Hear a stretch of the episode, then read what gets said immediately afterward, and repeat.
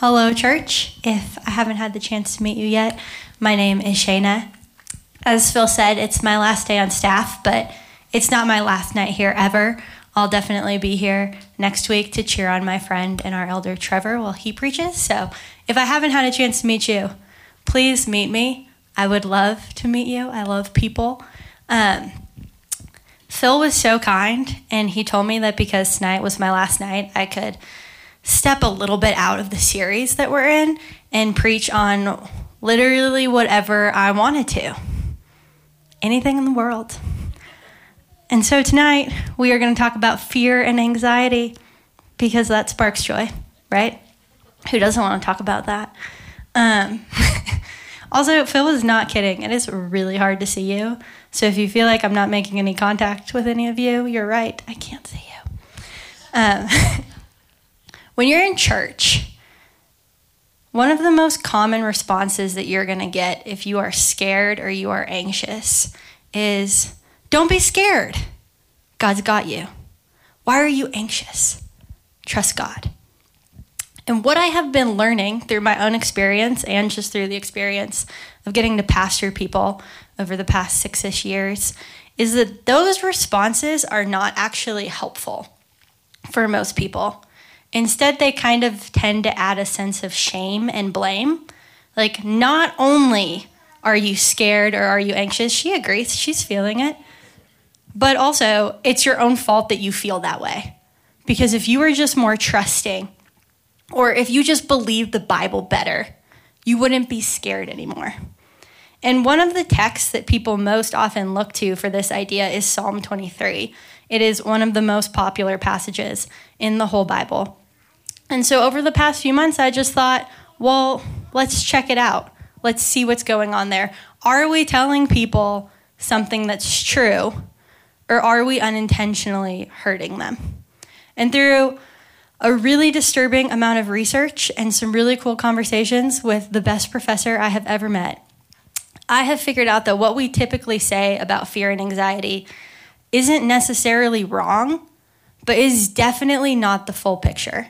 And so, my hope that tonight, when you leave, you walk out of these doors with a fuller picture of this psalm and what it has to say to you if you are someone who is anxious or scared. And to do that, I wanted to start with what this psalm actually looks like. So, Nate, if you could go ahead and throw up some Hebrew on the screen for us. So, this is Psalm 23. This is what it actually looks like. It is written in Hebrew, like a good chunk of the Bible. And some things you should know about Hebrew it reads right to left instead of left to right, which, because of this, when I was learning Hebrew, my eye doctor thought that I was dyslexic because um, it gets really confusing. Those big lettery things that you see, those are the consonants, and the little dots are the vowels. There's usually other dots that are also like the punctuation, but I didn't know how to make those on a Mac keyboard so they're not here today. Hebrew is in a different word order, so it usually goes verb, subject, object. So, like food or ate the dog food. So it's pretty weird. A lot of it is in a different order, and there aren't many parallels. There are some, but a lot of Hebrew words don't necessarily parallel one on one with English words. And the reason that I'm showing you this is because when you hear different interpretations of the Bible and things saying different things, people saying different things about it, I want you to know two things. Number one, we say different things because it is confusing and hard to go from this and a different culture to English. And number two, when people say things to you about the Bible that might be hurtful, like if you have ever been hurt by someone telling you you wouldn't be anxious right now if you trusted God, it is not because they want to hurt you or because they are mean. It is just because this is hard work. And so, as we look at a different interpretation tonight, I want us to do so with a sense of grace and kindness towards people who have come before us or people who think something different. If you disagree with me, I want you to know that I support you and I get how you got there. So, we're going to go through this psalm in pairs of two. There are six different verses, so we're going to have three different sections tonight. We're going to begin in verse 1, which is. So it starts by saying a psalm of David, but actually in the Hebrew, it is unclear whether this says a psalm of David or a psalm for David. So that doesn't matter for our interpretation tonight, but as we go through, you'll hear me referring to the psalmist as they because I want to keep it gender neutral just in case the person happened to be a woman. I don't want to cut that out. The Lord is my shepherd. I lack nothing. He makes me lie down in green pastures. He leads me beside quiet waters. He refreshes my soul. If you have grown up in the church, if you have been around the church much, these are like the classic verses where we go to imagine this beautiful sense of tranquility and peace and calmness, still waters and a beautiful grassy field, the relaxation that God's presence is supposed to give us. And then the soul refreshment or restoration, depending on how you translate that word, where we're just at peace and we're happy and everything is great. And that, in my opinion, is not at all what this section of the psalm is saying. So if you have ever been around sheep, something you may know is that predators like to eat them. Shocking, I know. And in Israel, the land's pretty arid and pretty dry, and there isn't tons of green. And so, green pastures are places that sheep and wild or wildlife, cattle would flock because they wanted grass. AKA, it's where all the predators would go in order to find something to eat. And sheep would only lay down after they had eaten a bunch, and their naps were basically like a trance, which some of us have that after we eat a really heavy meal. It's kind of like this pass out nap trance. And when they're in that, they're not able to hear a predator coming and just get up and run and jump away.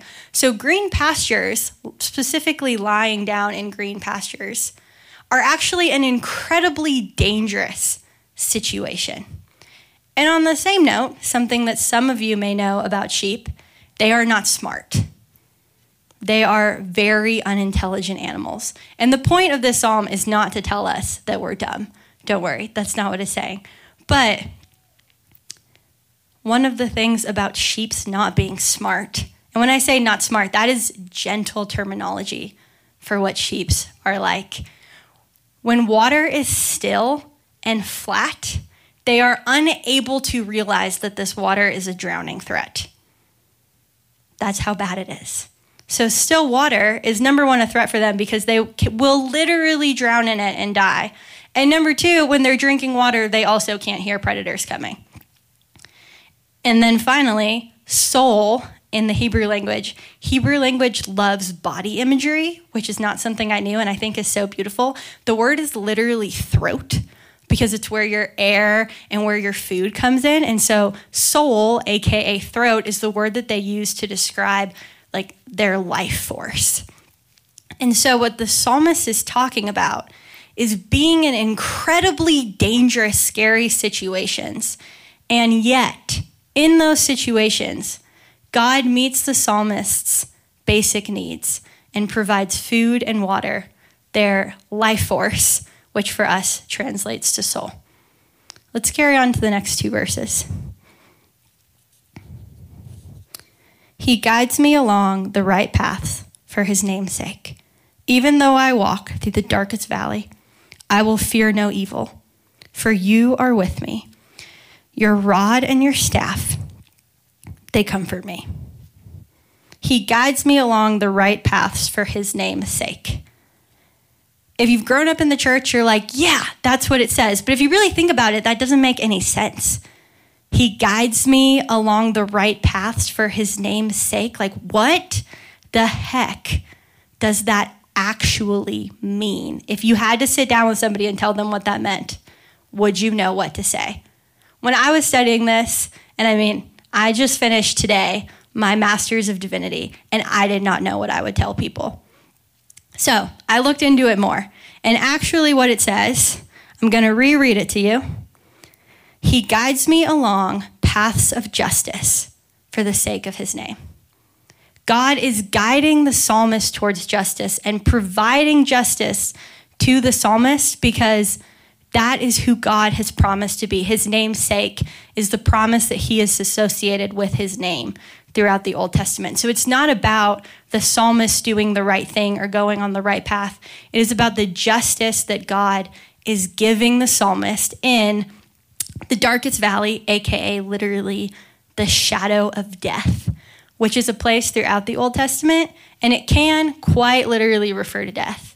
But also, it is in poetic language a really dramatic way of referring to an emotionally distressing situation something that is terribly hard to go through, and even if it's not life threatening, feels like the end of the world.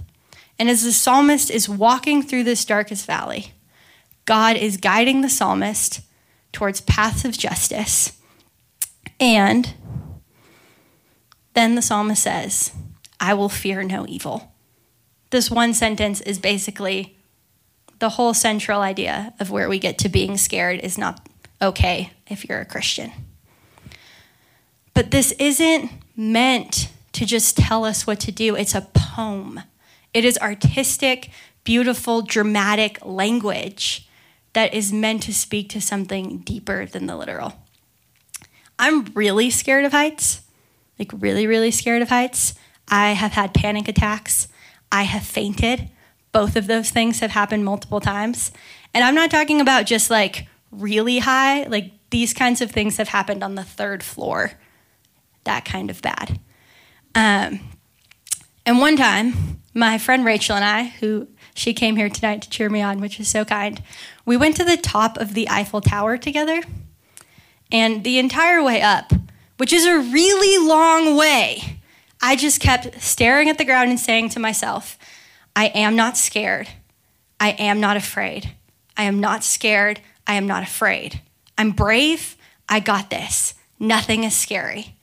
And I brought a picture today from the top of the Eiffel Tower that Nate's going to put up for us. I don't know what you picture when you think no fear. That's not it for me. That's not the picture. But when I had been repeating to myself for a solid 35 minutes that I was not afraid at all, I was 0% afraid, that is still what I looked like. And I can't help but wonder if the psalmist is in a similar boat, where the psalmist is saying that they are not afraid, not because they aren't scared, but because that is the only declaration they have that is making them bold enough to keep going forward. If you just think about in your life, maybe some of the times that someone said, I'm not scared, was it because they weren't scared? Or was it because they were actually terrified and were just trying to give themselves the courage to keep going?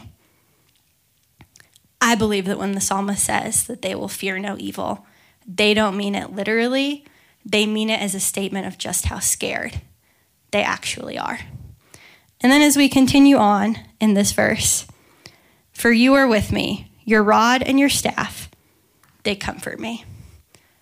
This idea of comfort is the last word that I really want to spend some time on this evening. Um, when we look at the word and we think about comfort, go ahead, just think. When you think of the word comfort, what do you picture? I picture sitting in a big chair with a comfy blanket and my favorite snack watching a movie. Like, that is comfort to me. Maybe for you, it's like a really big, soft bed. I'm imagining soft probably has to do with it because that's what we like. But this word in Hebrew is actually more about courage. A better way to translate it is the word embolden. And that changes everything. Because the psalmist isn't saying, God is with me. And so I feel comfortable in the midst of this horrible valley, just like I would if I was in a big, comfy chair. The psalmist is saying, in the midst of this terrible situation, God gives me the courage to keep going. And another thing about this word is it's in this specific form of Hebrew that is like repetitive or emphatic. And so we could translate it as God continually emboldens me. It is not a one time thing where the psalmist gets to the start of this really horrible thing and God makes them feel better, and boom, they feel better forever. Repeatedly, throughout this shadow of death or this darkest valley or whatever you want to call it, God shows up and gives the psalmist courage. And that is the only reason that the psalmist trusts God. Not because someone stood up here on a stage and said, Trust God, and then they did, but because they went through incredibly difficult circumstances with God. And through facing those fears, they found God and they learned to trust God. When I was doing this study, I got to spend a lot of time in psychology too and reading a ton about how to treat anxiety. And one of the most interesting studies that I read is that they found that exposure therapy, which is choosing to face one's anxieties, was way more effective than talk therapy for treating anxiety. And so, what they're figuring out is that if someone is worried about something or having a lot of anxiety about it, the only way that they are really going to feel better is if they actually get to experience that thing and see that it's going to be okay. And God knows that. And that's what the psalmist is telling us here. We can't sit back and hide from our fears and expect them to go away or expect to feel better or expect that a trust of God is going to make us not be scared anymore. The only way to learn to trust God is by facing our fears and through that journey, finding Him. Let's go to our last two verses.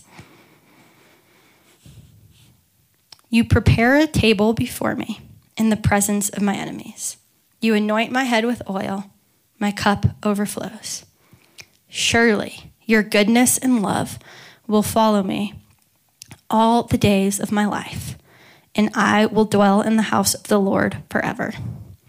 This is another one of those passages where, if you actually think about it, you're like, that's weird. We were just sheep in a field, and then we were in a path, and now all of a sudden we're at a banquet. It's a little odd. But the point that the psalmist is trying to make through all this different imagery is we start over here in these fields by this water, and we see God providing the psalmist with their basic needs in scary situations. And then we move over to this darkest valley where everything's terrifying, and yet God provides the psalmist with courage and with justice in the midst of whatever wrong they're encountering. And now, here, we have this wildly dramatic conclusion where the psalmist is eating dinner with their enemies. And this is like, you know, back before we would just have these really political angry dinners where you would sit down with someone and just say a bunch of petty things to them. This is in the time of swords and weapons where if you're eating dinner with your enemies, you could quite literally get stabbed and die, and nobody's going to go to jail for that. So we've reached this dramatic conclusion of the utmost danger, and somehow God's presence transforms it from the ultimate threat into a feast where everybody is enjoying themselves. And this like image of anointing is this really weird image of like fat being poured down the psalmist's head and their cup overflowing and just like extreme extravagance to the point of it being a little absurd because it's meant to be dramatic language. And at the conclusion of all of that, the psalmist is saying, and even more so, even more than all of these situations where God has met my basic needs, my emotional needs, where God has turned danger into feasting, I'm going to be with God forever because I trust God and I believe that to be true. It didn't happen fast, and it didn't happen through a sermon, and it definitely didn't happen through guilt tripping or shaming. It happened over a long encounter with different dangerous situations. And there's actually another study that I want to talk about that's really cool. So, when again, they were studying clients who were struggling with anxiety, they tried out other ways of treating them personally and individually with therapists, and then also in group therapy settings. And what they found is that multiple different types of group therapy were more effective than individual therapy. People who were struggling with anxiety healed faster and more fully when they got to work on those issues alongside other people. And this psalm is not written just for one person. Psalms were songs that are written for the church of God to sing together. The Israelites used to go to the temple and sing these songs. They were their communal worship, like our songs are today. And God knew that. God made us to be together, not apart. And so I already talked to you about how the way to face anxiety and fear is through actually facing it and finding God there, not through using God to hide from it. And now I'm going to tell you that also we're supposed to do that together as a community, whether that's with your family, your friends, your church. It is not something that you are supposed to do alone. You have people, and they will help you. So, I have a couple questions for you. What is one anxiety or fear that you have that we can partner with you in? What would that look like? Like for me, I was not going to the top of the Eiffel Tower by myself. Mm-mm. Nope. It took Rachel to make that happen for me. I'm pretty sure I held her hand. I'm not positive. You can ask her, but I have a feeling that I did. I have a tendency to hold people's hands when I get scared. Also, when someone comes to you with a fear or an anxiety, what's one way that you can respond to them so that they're encouraged forward in their journey and don't feel alone? Not so that they feel shamed or like they're not supposed to be scared. What might that look like for you?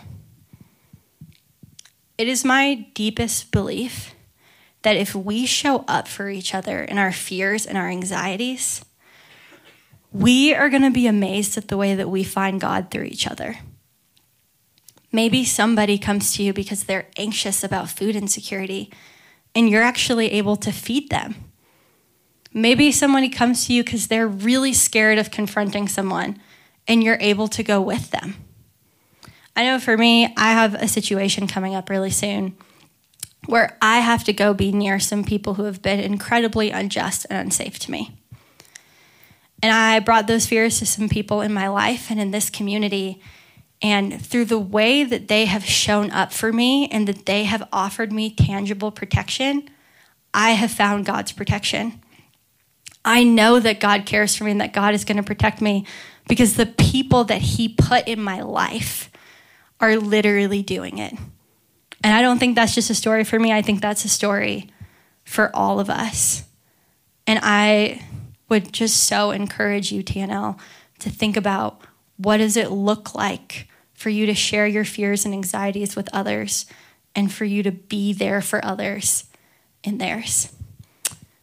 I'm going to pray for us, and then Phil's going to come up and lead us in our generosity prayer. Dear God, thank you so much for today and for this community and for the time that I've had to grow alongside them. God, please just continue to bless this church and these people and give them comfort in the realest way during their times of anxiety and fears. God, give them that comfort that isn't just placating, but is an emboldening comfort, a courage to carry forward. God, you love this church, and so do I. Amen.